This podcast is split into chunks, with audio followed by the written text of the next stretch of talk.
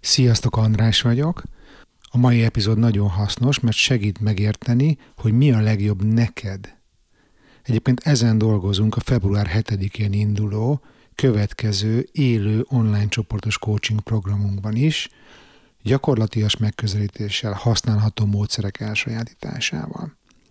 Az utolsó helyek egyikét még megcsípheted, ha időben írsz nekem, de gyorsan tegyed, mert jövő hétfőn kezdünk. Az öngondoskodás, mint rutin, a Mindfuck-tól a Mindfulnessig részleteiről a bánandrás.com per csoport oldalon olvashatsz bővebben. Ez itt a Halottnak a Coach, a Bán Andrása! Garantált világmegváltás kb. egy órában. Üdvözlöm a hallgatókat, sziasztok!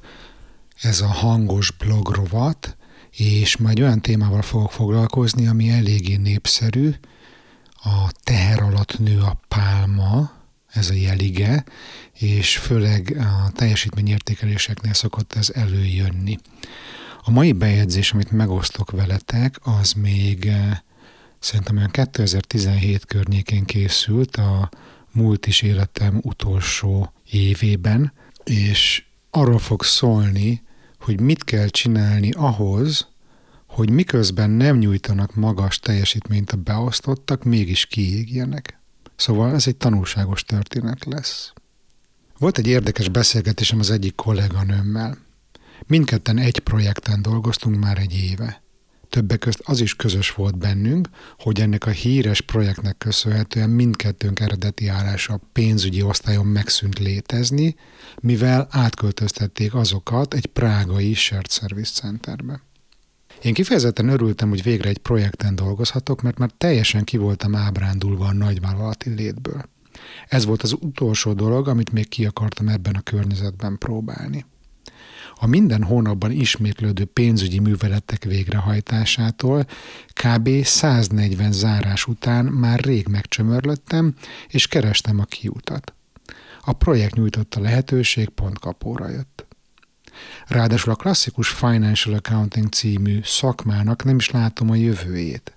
Már réges-rég olyan integrált rendszereknek kéne működnie szerintem, amik egy okostelefonos applikációban mondjuk pofon egyszerűen megmutatják a számokat a döntéshozóknak.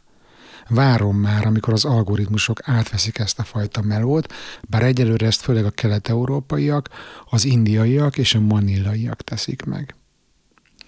A történetben szereplő kolléganőm másképpen látja a világot. Ő az a megbízható főkönyvelő típus, aki élvezi a számokkal való pepecselést, és sosem unja meg. Én biztosan őt venném fel pénzügyesnek magam helyett. Szóval ő nem volt feldobva, amikor rátették a kis projektünkre, de nem volt választása, legalábbis ő úgy érezte. Mert ugye mindig van választásod.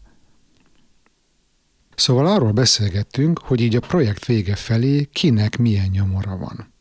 Neki teljesen összetört a lelke, mert rengeteg olyan feladatot kellett elvégeznie, ami egyáltalán nem passzol az egyéniségéhez, a karakteréhez.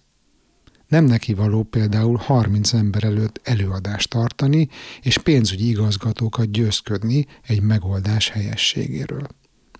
Napokig gyomorgörcse van minden ilyen jellegű szereplés előtt, és az egészet szenvedésként éli meg. Ráadásul az évvégi teljesítményértékelésen még bele is dörgülik az ember pofájába a idézőjelbe gyengeségeit, hiányosságait.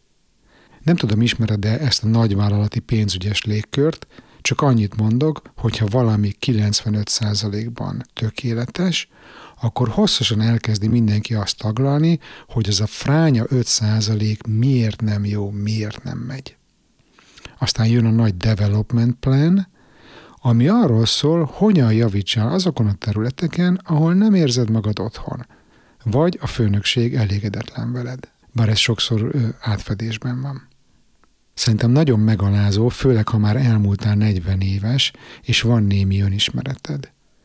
Az én elméletem szerint ezzel a módszerrel próbálnak kontrollálni mindenkit, mert milyen munkáltatónak van szüksége egy teljesen magabiztos, kiegyensúlyozott, a saját területén maximálisan kompetens beosztottra. Hm, hova jutnánk így? Én elmeséltem ennek a szenvedő kolléganőmnek egy történetet, ami remekül érzékelteti, hogy mi a problémám ezzel a hozzáállással. Tegyük fel, hogy a gyermeket kiemelkedő tánc tehetség, viszont a matek nem annyira megy, hármasnál sosem sikerült jobbat kapnia. Az osztályfőnök behívja a szülőket, és rosszalúan csücsörítve elmagyarázza, mennyire fontos a matek a mai világban, enélkül szinte lehetetlen boldogulni. A szülők beijednek, hiszen a legjobbat akarják az egyszem gyereküknek. Na de mi az? Mi a legjobb neki? A hétvégi táncorákat mondják le, és helyette fogadjanak matek tanárt, aki korrepetálja? Hónapokig, évekig kínozzák a gyermeket, hogy felküzdje magát négyesre matekból? A szenvedés ráadásul nem is a legnagyobb probléma, hanem az, hogy közben a matek miatt teljesen elhanyagolják a táncot, amivel megfosztják őt attól a lehetőségtől, hogy kiteljesedjen abban, amiben tehetsége van. Ez a tökéletes recept arra, hogy egy megnyomorított, neurotikus, középszerű felnőttet hozzunk létre. Én inkább azt választanám, hogy az erősségekre menjünk rá.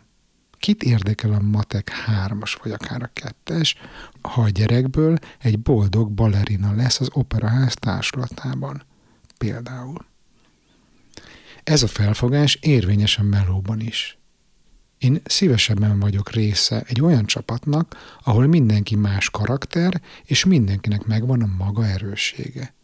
Így le lehet osztani a szerepeket. Mindenki a legjobb teljesítményét tudja hozni úgy, hogy kényelmesen, magabiztosnak érzi magát. Például egy profi foci csapatban is a legjobb kapus véd, és a legjobb csatárt rakják előre gólokat rúgni, nem igaz? Ez nem jelenti azt, hogy megfosztjuk az embereket a fejlődés lehetőségétől. Mindenki fejlődhet, de miért nem abban, amiben igazán jó? Én óriási gondnak tartom, hogy a nagyvállalatokban mindenkit folyamatosan beledobálnak különböző helyzetekbe, pozíciókba, mindenféle koncepció nélkül. Tekintet nélkül arra, hogy az az egyén milyen, milyen karakter, miben jó. A magyarázat az, hogy ahol szükség van egy emberi testre, ott benyomják az első kézre kollégát, főleg ha az nem ellenkezik, mert szeretne megfelelni és jól teljesíteni.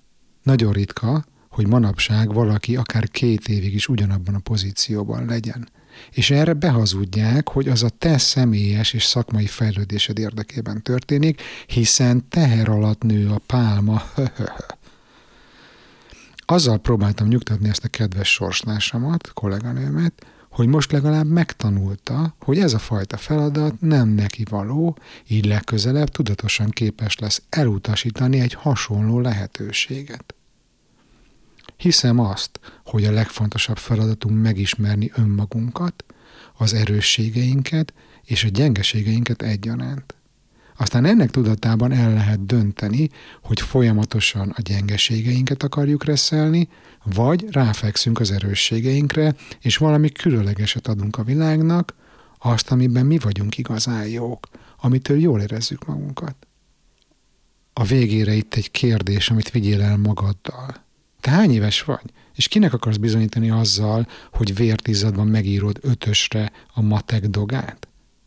Köszönöm már a figyelmed, Bán András voltam a hangos bloggal, a mi hamarabbi viszonthallásra. Kedves hallgató, köszönöm, hogy még mindig itt vagy, remélem megérte végig maradnod.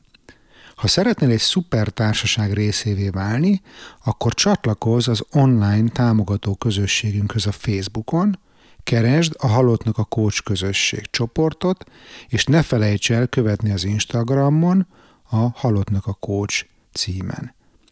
Amennyiben szeretnél velem dolgozni, részt venni egy csoportos coaching programon, vagy egyéni tanácsadáson, meghívni a cégedhez workshopot vagy érzékenyítő beszélgetést tartani, esetleg podcastet készítenél velem, akkor a részletekért látogass el a bánandrás.hu weboldalra.